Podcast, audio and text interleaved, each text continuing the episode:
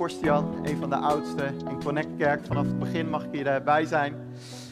Hè? Ik ben nog best wel jong, dankjewel voor de bemoediging.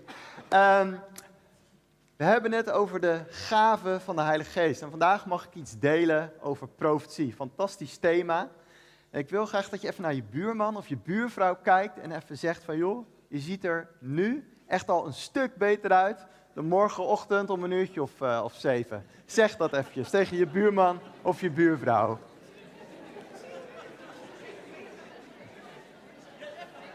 Kijk, hoppa, heel de gemeente aan het profiteren, iedereen aan het bemoedigen, aan het versterken. Fantastisch. Halleluja. Nou, dat is wat profetie doet, hè? Het brengt vrede, het brengt vreugde, het brengt bekrachtiging.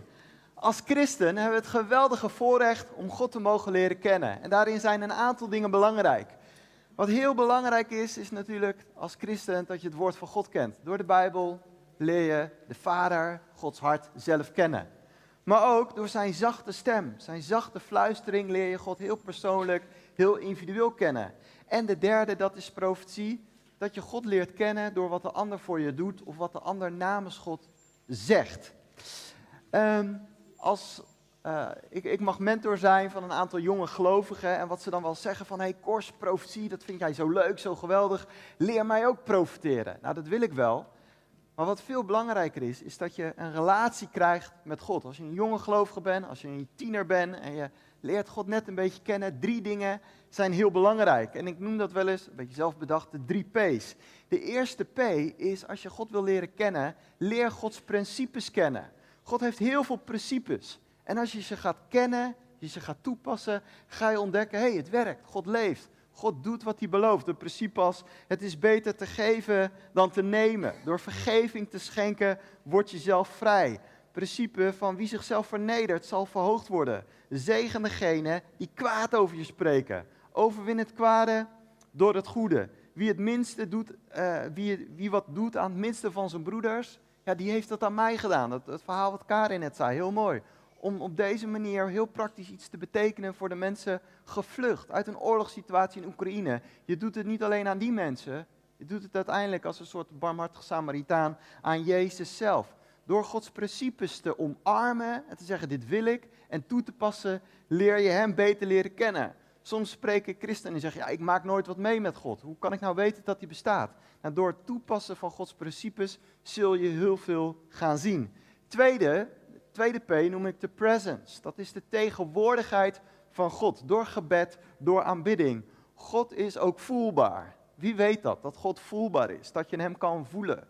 Zeg yes, zo belangrijk. We zijn emotionele wezens. We mogen zijn liefde, zijn vrede, zijn troost, zijn kracht, zijn moed, al die dingen, hij is zelf ook een emotionele God, mogen we beleven. Presence. Zo belangrijk dat we regelmatig, ook vanavond weer met open heaven, het gaat niet om het gevoel, maar het is wel fijn, het is wel versterkend om in die presence te zijn. Bij hem, om hem te ervaren, zijn nabijheid. De derde principe, dat is zijn persoonlijkheid. Dus je hebt principes, je presence en persoonlijkheid. God kennen. God is niet iemand, een klassiek persoon uit de oudheid of zo. Het is een wezen die, die er is, met, een, met intenties, met motieven, met een stem, met een persoon. Hij is vandaag hier. Het is niet iets wat we bedacht hebben waar we toevallig met z'n allen iets mee hebben. Of, nee, hij is een wezen vol goedheid, vol liefde, vol heiligheid, vol wijsheid, vol kracht, die er altijd is geweest, die er altijd zal zijn. Het is een persoon, heilig en ontzagwekkend. En ik denk, profetie vindt de basis in dat we te maken hebben met een relatie met God. Profetie is niet zozeer van, ik wil vooral profetie en dan God nog een beetje erbij. Nee, leer God kennen, zijn wezen, zijn principes, zijn presence. En vanuit daar mogen de gaven mogen groeien, gaan groeien. Gaat bijna automatisch. Ik heb een aantal vragen deze ochtend, zeven stuks over profetie. De eerste is van, wat is eigenlijk profetie? Nou, daar heb ik eigenlijk twee uur de tijd voor nodig, maar ik mag maar een half uurtje of zo. Nou, profetie is aan de ene kant natuurlijk het ontvangen van God. Door een droom, door een visioen, door een bijbeltekst, door zo'n gevoel van binnen dat je denkt van, hé, hey, dus het is het ontvangen van iets van God. Het kan een lied zijn, het kan een hele scherpe stem zijn, Het kan die fluistering zijn van God, maar je ontvangt van God. Dat is het eerste. Je geestelijke antennes van je oren, ogen open om van Hem te ontvangen. Tweede is dat je het gaat verzenden. Dat je het naar de ander gaat zeggen. En heel vaak gebruik je daarbij woorden. En timing is daarbij belangrijk. En je houding en liefde en vriendelijkheid. Maar je communiceert de woorden. En dan zal je niet zeggen, zo spreekt de Heer. Je doet dat ruimtebiedend. Van joh, ik heb het idee dat God dit zegt. Toets het. Check het. Je biedt vrijheid, ruimte. Maar profetie gaat dus heel vaak via woorden. Maar dat hoeft niet altijd te zijn. Kan ook een kaartje, kan een mailtje en een appje. Maar soms een knuffel. Soms een huk. Een paar jaar terug, toen we nog in de kei zaten, was, was er iemand die niet zo vaak kwam in Connect Kerk. En ik had echt het idee dat God heel zachtjes zei, Kors, geef die persoon even een knuffel en zeg dit. Dus ik dat gedaan. En later appte hij me, hij zegt, dat, dat deed me zo goed. Die knuffel had ik zo hard nodig, dat wil je niet weten. Klein gebaar. En God wist dat. Dus in woorden en daden.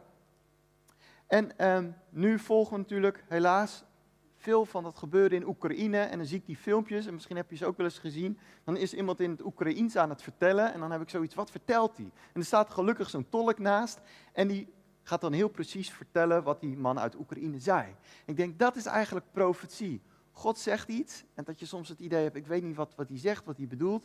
En dan staat er een tolk. Die luistert en die brengt die boodschap. Die gaat niet zijn eigen verhaal verzinnen. Die doet geen samenvatting. Nee, zo exact mogelijk brengt hij die woorden door. Hij vertolkt. één op één, zin voor zin, woord voor woord. Nou, zo mag iemand die profiteert en die is niet perfect, die is onvolkomen, iets van God ontvangen om het zo concreet mogelijk door te geven. Dus wat is profetie? Ontvangen en doorgeven van de woorden van God.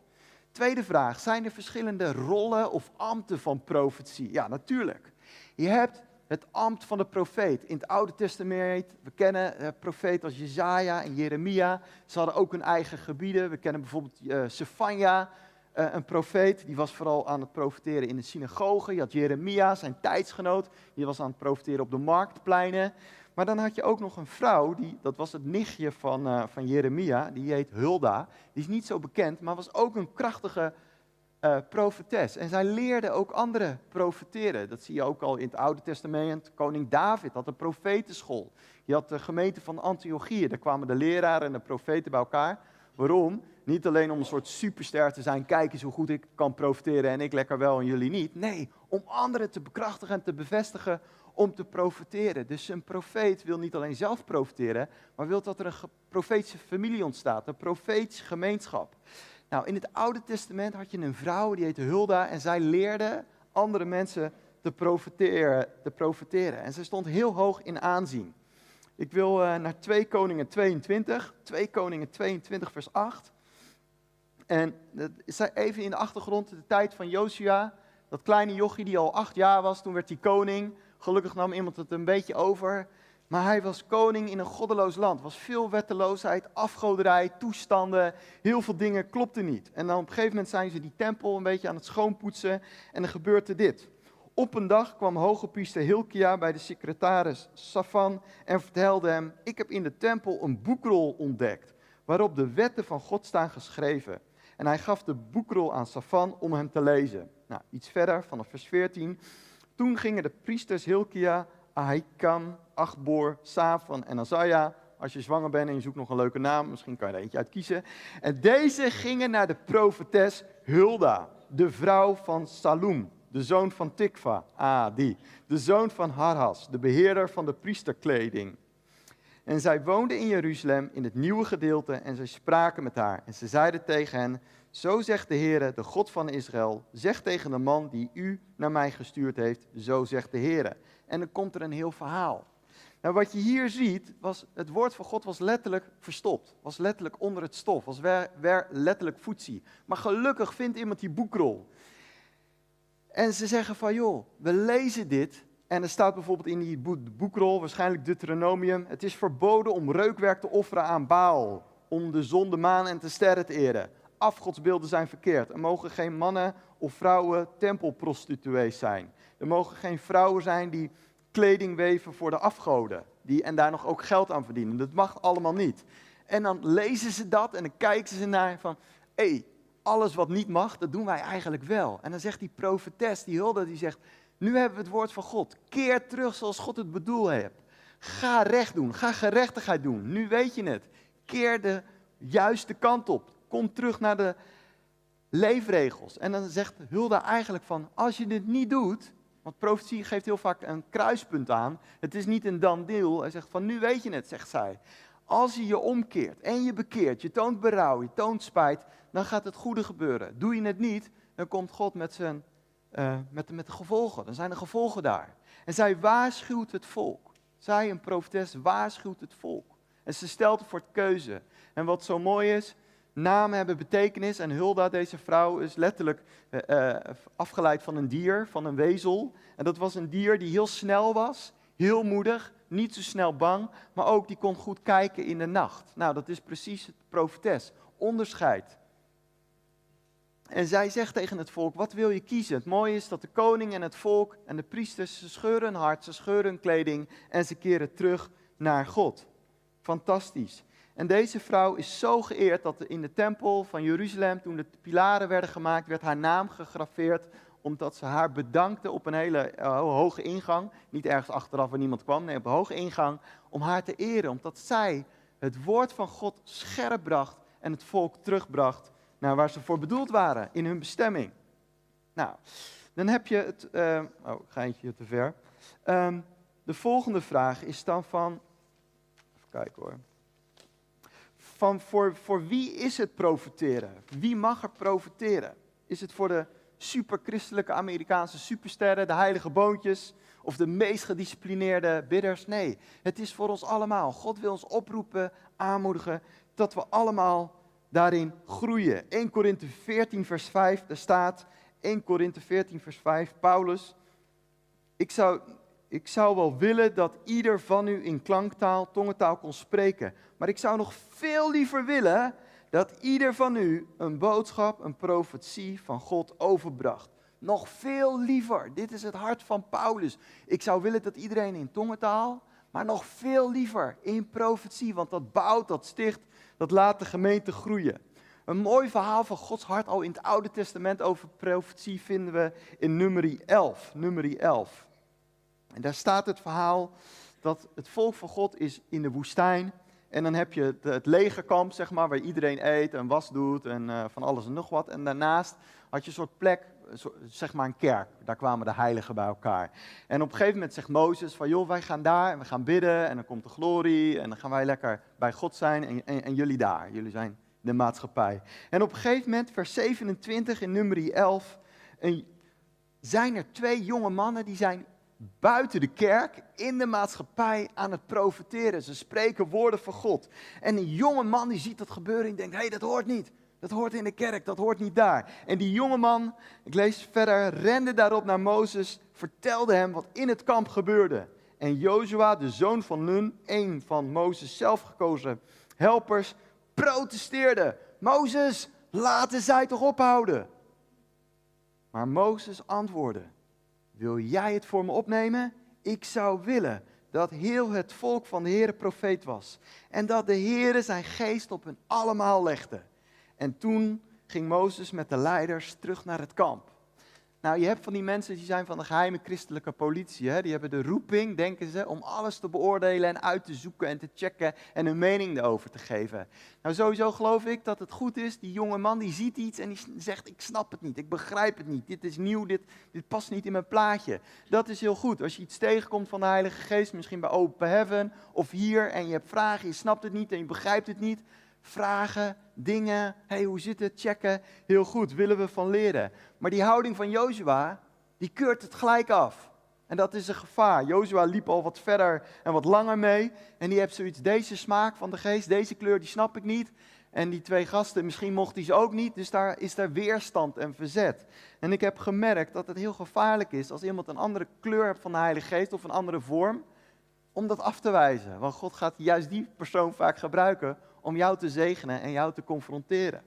Ja? En ik merk, als ik heel kritisch ben op het werk van de Heilige Geest, op net iets anders dan, dan ik gewend ben op andere mensen, dan stopt mijn eigen stroom van de Heilige Geest. Als ik kritisch en negatief ben, ja, dat is niet mijn manier en het is slecht en verkeerd en ze moeten kappen en ze moeten worden zoals ik, ja, dan wijs ik eigenlijk mijn eigen beweging van Gods Geest daarin af.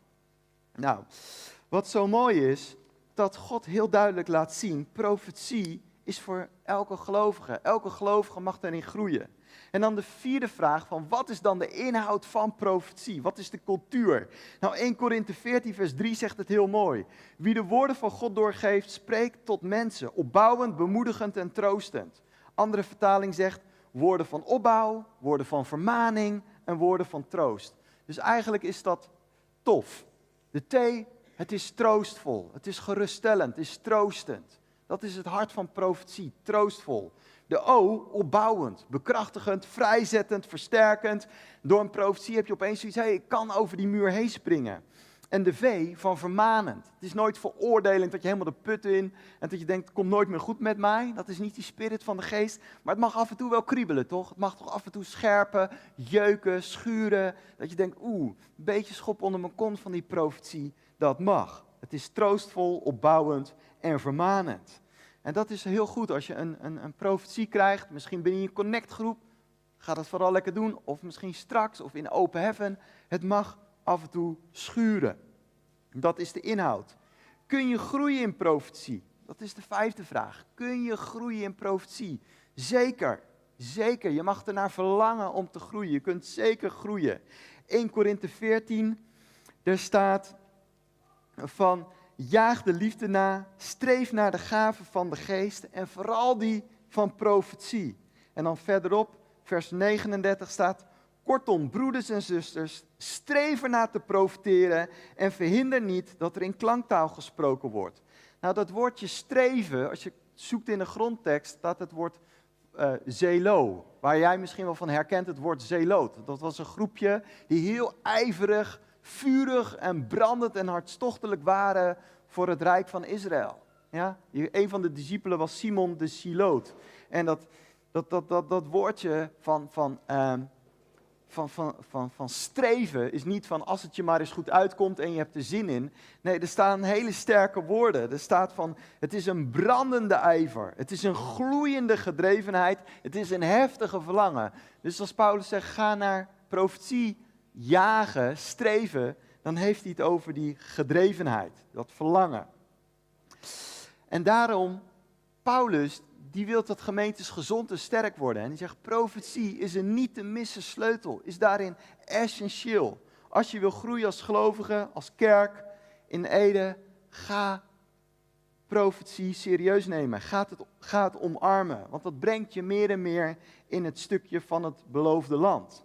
En dan vraag 6, van wat is dan eigenlijk het effect? Waarom doen we profetie? Wat is de zin? Wat is het nut? Waarom hebben we gaven van de geest zo belangrijk gemaakt in een connectkerk? Nou, 1 Korinthe 12 vers 7 zegt het zo mooi. De geest openbaart zich door elk van ons tot welzijn van de hele gemeente. Dit is het hart van het waarom. Waarom vinden we de gaven van de geest in Connect belangrijk?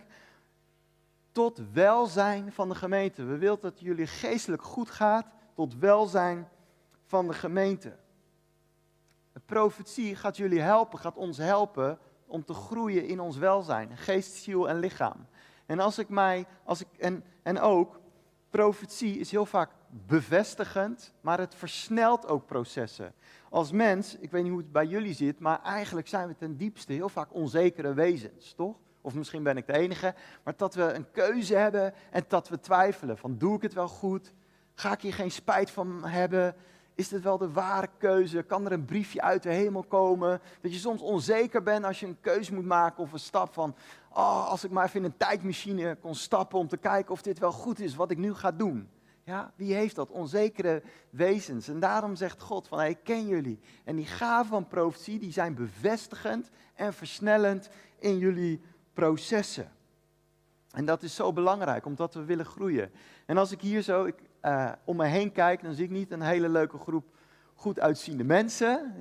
Nee, ik zie iets anders. Ik zie iets anders. Daarboven zie ik eigenlijk mensen met allemaal dromen, plannen, ideetjes, keuzes, dingetjes waar je over nadenkt van dan zal ik dat durven Bijvoorbeeld, ik heb een paar dingen opgeschreven. Misschien is het voor een van jullie van, hey, zal ik eigenlijk van baan veranderen? Wil ik wel, maar durf ik dat?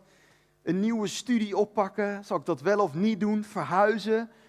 Spannende tijd, eigenlijk wil ik wel, maar Politiek, zal ik er iets mee gaan doen of niet? Een zendingsreis. Het is eigenlijk al zo lang een verlangen in mij. Nu zou het misschien met corona weer kunnen. Ga ik het doen of niet? Zal ik stoppen met eh, sociale media en Netflix, zodat ik gewoon meer tijd met God kan hebben? Ik heb het gevoel dat God al heel lang dat van mij vraagt. Zal ik wel of niet een connectgroep beginnen? Therapie. Misschien wel goed om te doen, om een paar dingen op te knappen in mijn leven, wel of niet. Een boek schrijven. Ik droom er al zo lang over. Zal ik dat doen? Vergeving vragen aan die en die persoon. Zal ik het doen? Zal ik minder gaan werken, zodat ik meer tijd heb voor hobby's en voor God? Durf ik dat aan? Zal ik me wel of niet gaan verbinden aan deze kerk, ja of nee? Het zijn allemaal vragen die misschien, of een aantal die in je hoofd spelen, die waar je mee bezig bent. En een profetie kan, kan het bevestigen, kan het proces versnellen. Daarom is profetie zo belangrijk. Het kan je helpen. En dan mag je nooit van, oh het is geprofiteerd. Ik zeg altijd, Heer, als je het één keer geprofiteerd hebt, mag het nog een tweede en een derde keer, zodat ik weet dat ik weet. Want anders kun je verkeerde keuzes maken. Want als ik kijk naar profetie, de titel van de preek is Profetie is prachtig. Ik heb fantastische dingen gezien door profetie. Ik heb huwelijken hersteld zien worden. Ik heb mensen in een bestemming zien komen. Ik heb mensen een bedrijf zien gaan beginnen. Een kerk of andere keuzes op grond van profetie. Prachtig. Dat mensen zelf zeiden, als die profetie er niet was geweest, dan had ik nooit die keus gemaakt. Had ik dat nooit gedurfd. Had ik het nooit gedaan. Ik heb dingen gedaan omdat God sprak. Ik ben gaan staan in die belofte. En daardoor zijn er goede vruchten gegaan. Profetie, misschien als ik hier allemaal cijfers zou vragen van jullie. Wat voor cijfer geef je profetie? Misschien een aantal van jullie zegt, joh, profetie, ik geef wel een 8 in mijn leven. Misschien wel een 9. Zo fantastisch, zo belangrijk. Maar misschien dat een aantal hier zijn of thuis die zeggen, joh, profetie.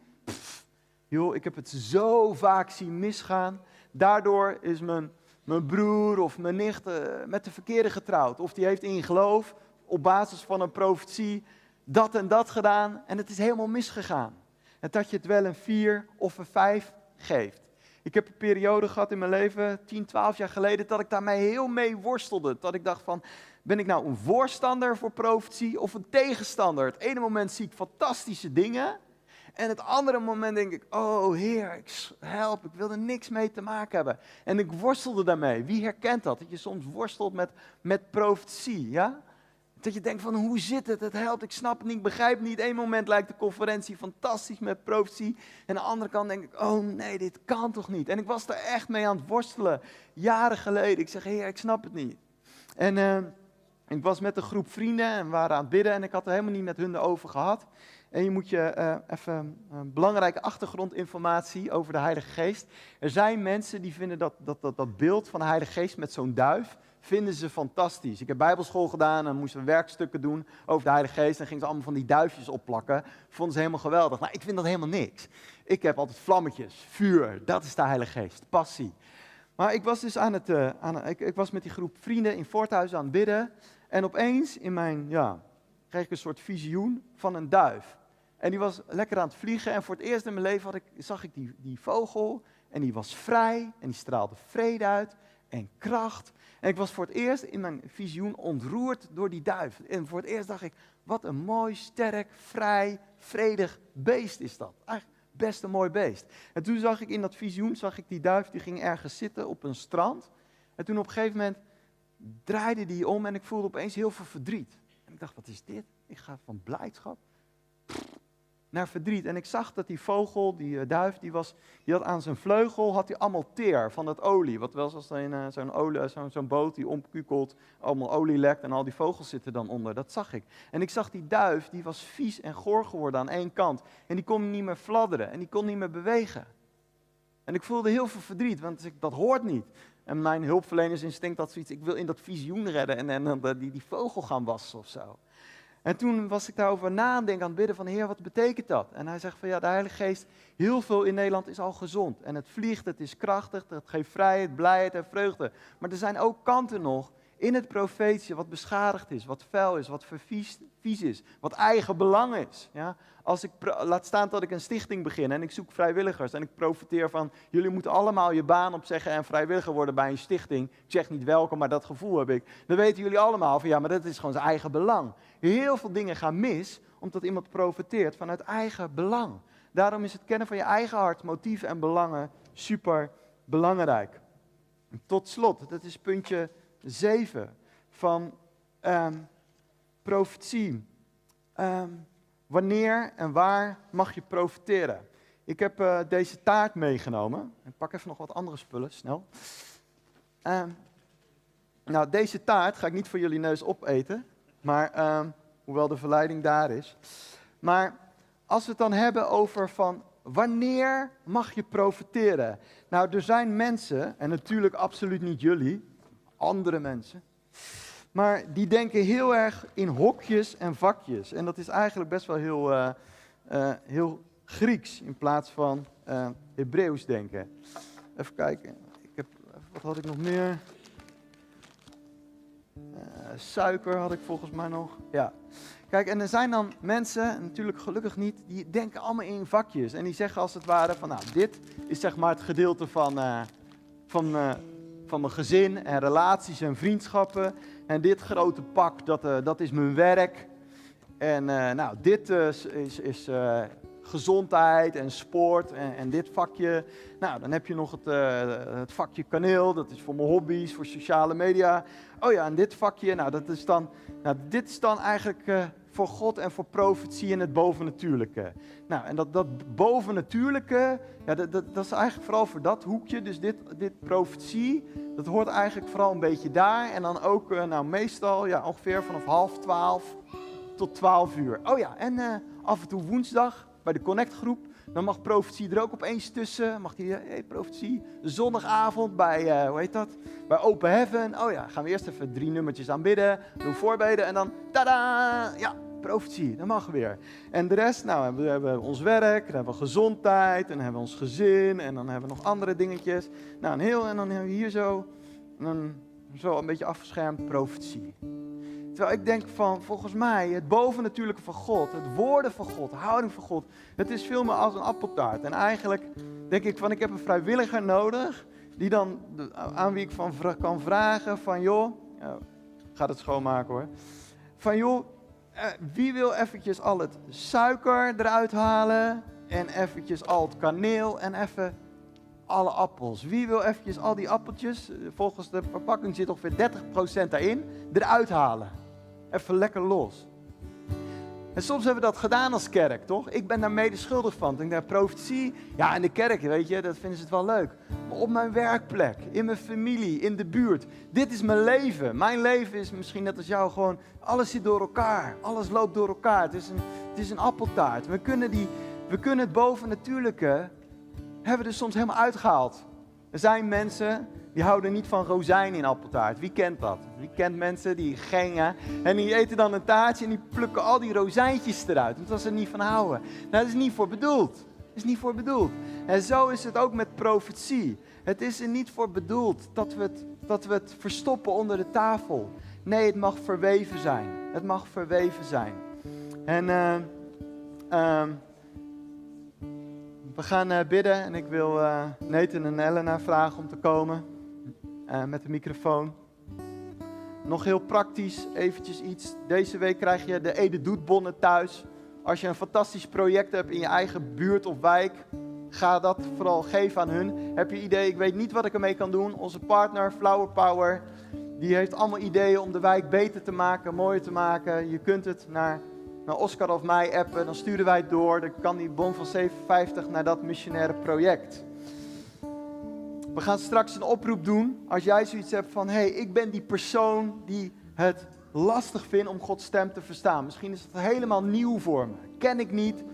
Ik vind het lastig. We willen heel graag voor je bidden dat je voor het eerst of opnieuw Gods stem kan verstaan. Dat je geestelijke oorapparaten, je geestelijke bril als het ware opnieuw scherp of gesteld wordt. Tweede is misschien dat je zoiets hebt van, hé, hey, ik versta best wel vaak iets van God. Of ik heb een idee of een tinteling, maar ik vind het gewoon lastig. Ik vind het moeilijk, schaamte of ik voel me onzeker. En eigenlijk wil ik die stap maken. We willen heel graag bidden, heel graag jou aanmoedigen van, durf met bibberende benen uit te stappen. Om te groeien in profetie. We willen je bekrachtigen, aanmoedigen om die stap te maken. En tot slot, ik was vandaag aan het bidden eh, van Heer, wilt u iemand bemoedigen? Is er iets waar we specifiek kunnen, eh, aandacht aan kunnen geven? En ik moest denken, misschien ben jij een persoon met een nierprobleem. Misschien weet je dat, loop je bij de dokter, misschien zit je thuis. Vorige keer kreeg ik naar aanleiding van een woord wat reacties van mensen die thuis hadden gekeken. Superleuk, misschien heb je een nierprobleem. En dat je denkt, ja, daar top ik mee. Ik ben bij controle. Ik maak me er zorgen over. We willen voor je bidden. We willen voor je bidden. Dus ben je dat? Schiet ons aan. Yes. Ja, voordat ik uh, de microfoon even aan Elena geef, ik ga wat haar uh, samenvatten wat ze zegt. Dus niet letterlijk vertalen, wat net wel eigenlijk werd aangeraden. Maar uh, ik ga het dus even gewoon kort samenvatten. Dus dan weet je dat. Morgen, ik kan niet profiteren in Nederlands. so I will in English. Makes more sense.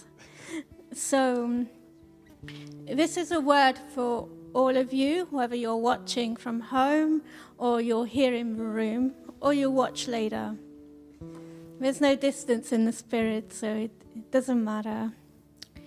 What I feel is, I feel the Father saying that you are precious, that His thoughts towards you are immense. They're more than the grains of the sand on the seashore. That you are valued you are valued because Jesus is alive. You are valued. Oh. Because Jesus has made a way for you to be in relationship with Him. And what I also got is a sense that you're protected and you're kind of in a place with the Father of protection and nurturing it's like a mother with a child, and I feel that it's a time that He's taking you deeper into His love and into His presence. It's like a, a birthing place, and it's kind of like in Psalm 91 where it says, You're protected under the shadow of his wing. So I want to say that you are completely safe, and he is telling you that you are safe with him, you are safe in a relationship with him, and the prophetic is safe.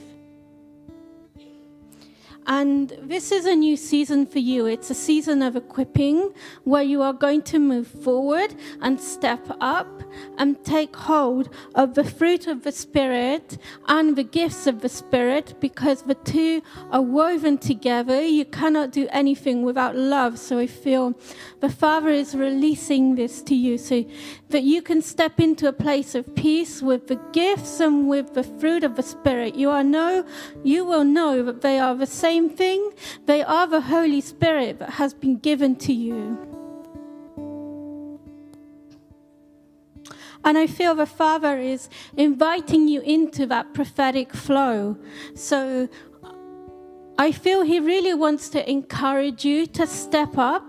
And if you've never prophesied before, take a Bible verse God will give you one in your thought, in your heart. You'll think of one, and you can just ask Him then. Don't go to the person yet. Who is it for, and why have you given this to me? What is the encouragement? And then you go and you give it to them. You, you give them the message, and this will help you grow. It's a practical application of how you can grow, and you're invited into the river because God is calling us as a body to be the ones who will burn for Him, have hearts that burn for Him. And He says that there's more for us, uh, whether we are starting out or whether we've been in the prophetic for a long time. There's always more. There's more to His presence, there's more to His intimacy. And He's inviting us into this place. And He's calling us into a complete transformation. But we are going to be changed from the inside out because Jesus is the way. And I, I asked the Father, where, are you taking Connect Where are you taking us as a church? And I feel he, he I heard him say, um, deeper into my presence. And I feel that this is really a call on us now. It's a now thing that we don't have to work for. It's that Jesus has made a way. That John 17 passage where he says that we are one with him. We are one with Jesus. And he prays, Father, let them be one with me and me and him and you, us and them. And yeah, I'm butchered it, but the concept is that there's such unity with Jesus that we don't know where one begins and the other ends. And this is what he's calling us into. So I want to encourage you. I want to pray for you quickly. And, um, and Father, I thank you that you are releasing this. And we say yes and amen. And I break off all the fear related to the prophetic. I break off all the disappointment related to the prophetic. God, I release a hunger to hear your voice, to be a blessing to other people. And to create the future with you, God, and to listen to you and to speak forth what you are saying, and for everybody here to step into being the powerful believers that they are. In Jesus' name. So, Maya. Nu denken jullie allemaal, hoe doet ze dat? Ik heb uh, nog wat aantekeningen. Um, maar in ieder geval, uh, ja, je bent super waardevol. Dat, mag, dat mogen we over jullie uitspreken. Je bent waardevoller dan, uh, nou ja, waardevoller dan stranden vol zand. zeg maar, de kleinste korrel al ben je dat, hij ziet je nog steeds. En um, ja, net als Psalm 91, als je mag schuilen onder zijn vleugels, dan mag je dat ook uh, bij hem doen. En hij wil je die plek geven. Hij wil er voor je zorgen en uh, ja, hij houdt intens veel van jou. En het is ook het seizoen om uh, gereedschap te krijgen, om handen, voeten te geven aan profetie. Om daarin te gaan staan, om in te gaan oefenen. En dat mag je ook heel praktisch doen. Soms kan je gewoon naar iemand toe gaan en ik heb een bijbelvers voor jou en dan maar vragen hoe dat over is gekomen. Maar weet ook dat, uh, dat als je dat misschien spannend vindt, dat, dat, nou, dat is gewoon leren en oefenen en oefenen en oefenen en oefenen. En bij God mag dat, want God die houdt van jou, God die weet wie je bent, God uh, ziet jou. Het is, um, ja, je wordt vooral gewoon uitgenodigd om daarin te gaan staan en om daar ook een uh, ja, complete transformatie in te krijgen. Om ook jouw hart meer te laten branden voor God. Dat zijn toch een beetje die flames waar uh, het over had. Hè? En uh, dat we eigenlijk Jezus in een directe manier mogen leren kennen. Dus ook echt één op één. En uh, God nodigt je uit om een dieper met hem mee te gaan, die rivier in, om uh, ja, dat samen te gaan doen. Dus into ja, de diepte van zijn aanwezigheid. En um, ja, als je misschien nog toch nog negatieve ervaringen hebt gehad met profetie. En je denkt, ja, ik, ik, merk dat dat me belemmert. Dan is dat ook een moment om ja, misschien toch voor te bidden. Om, om te vragen wat God mij wil. En je kan er ook nog eens nog, heel veel vragen over stellen. Dat mag ook. Dat kan je hier natuurlijk doen. Je kan het ook in je connectgroep doen. Maar wees in ieder geval daarvoor uitgenodigd. En uh, Elena en Nathan wil ieder geval heel graag met jou daar nog over verder uh, bidden en vragen. En uh, ze kunnen ook heel goed Nederlands gewoon nog met je praten. Dus wil je er gewoon nog wel eens over doorpraten, doe dat ook. Want daar staan ze voor open. Tot zover mijn samenvatting.